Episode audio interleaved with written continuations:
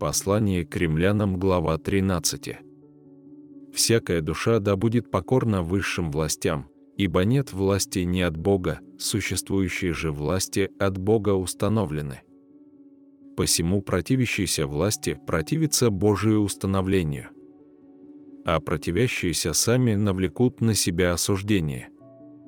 Ибо начальствующие страшны не для добрых дел, но для злых. Хочешь ли не бояться власти?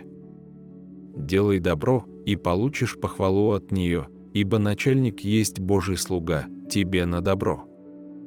Если же делаешь зло, бойся, ибо он не напрасно носит меч, он Божий слуга, отмститель в наказание делающему злое.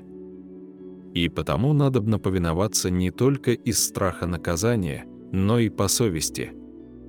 Для сего вы и подати платите, ибо они Божьи служители, сим самым постоянно занятые.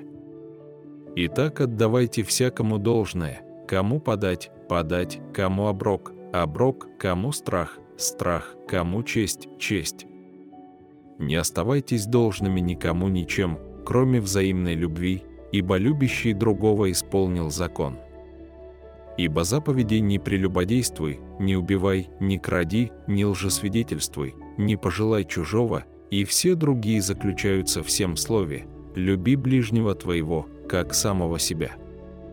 Любовь не делает ближнему зла, и так любовь есть исполнение закона. Так поступайте, зная время, что наступил уже час пробудиться нам от сна. Ибо ныне ближе к нам спасение, нежели когда мы уверовали. Ночь прошла, а день приблизился, и так отвергнем дела тьмы и облечемся в оружие света.